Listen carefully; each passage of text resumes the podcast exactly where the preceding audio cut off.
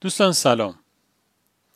وقتی که یک صورت مسئله واحد رو پیش روی آدم های مختلف قرار میدیم دو تیپ از نوع مواجهه با این صورت مسئله رو میشه از هم شناسایی کرد. یه تیپ از آدم ها وقتی که با اون صورت مسئله مواجه میشن دچار یه سری سوالات میشن.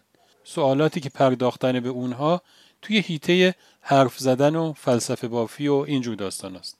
مثل اینکه چرا باید اصلا یه همچین صورت مسئله ای وجود داشته باشه؟ یا اینکه آیا میشه این صورت مسئله رو حل کرد؟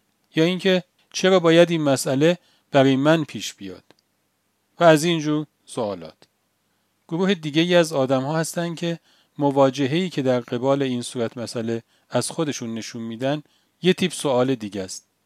پرداختن به این سوال دوم در حوزه کاربرده نه در حوزه حرف. مثل این سوال که چطور میشه این صورت مسئله رو حل کرد؟ معمولا توی زندگی آدم های بزرگ و آدم های موفق میشه دید که نوع مواجهشون با صورت مسئله ها از تیپ دوم بوده. داستانه که چالش داستان یک معلمه. وارد یک مدرسه ای میشه که یکی از بدترین مدارس یکی از ایالت های آمریکاست.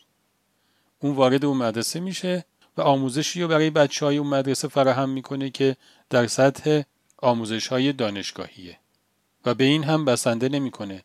روی این بچه ها یه جوری کار می‌کنه که مدرسهشون جزء سه مدرسه اول همون ایالت قرار می‌گیره.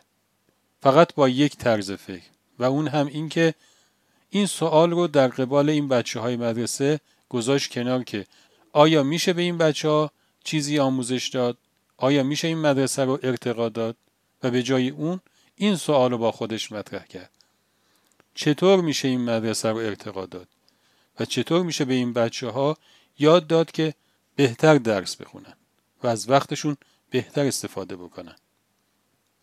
تأمل روی این دو نوع مواجهه با یک صورت مسئله واحد منو یاد یکی از مدل هایی که توی قرآن مطرح شده میندازه.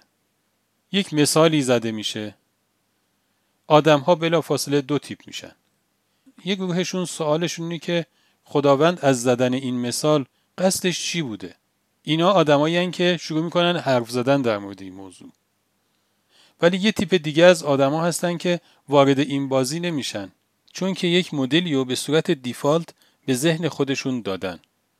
و اون همینه که می‌دونن که هر مثالی که پروردگارشون می‌زنه عین حقیقته و ریشه در پروردگاری خداوند داره. یعنی اینکه اولا اون مثال مبتنی بر یک سری قواعد درسته و ثانیا هدفگیریش رشد و تربیت مخاطبینشه. به طب این نوع مواجهه با اون مثال یا اون صورت مسئله حاصلش این میشه که مخاطب یک گرایشی به پیدا کردن یک راه تعامل درست با اون صورت مسئله در خودش احساس می‌کنه. این همون مدلیه که آدم های بزرگ و آدم های موفق پیش رو گرفتن. خدا نگهدار.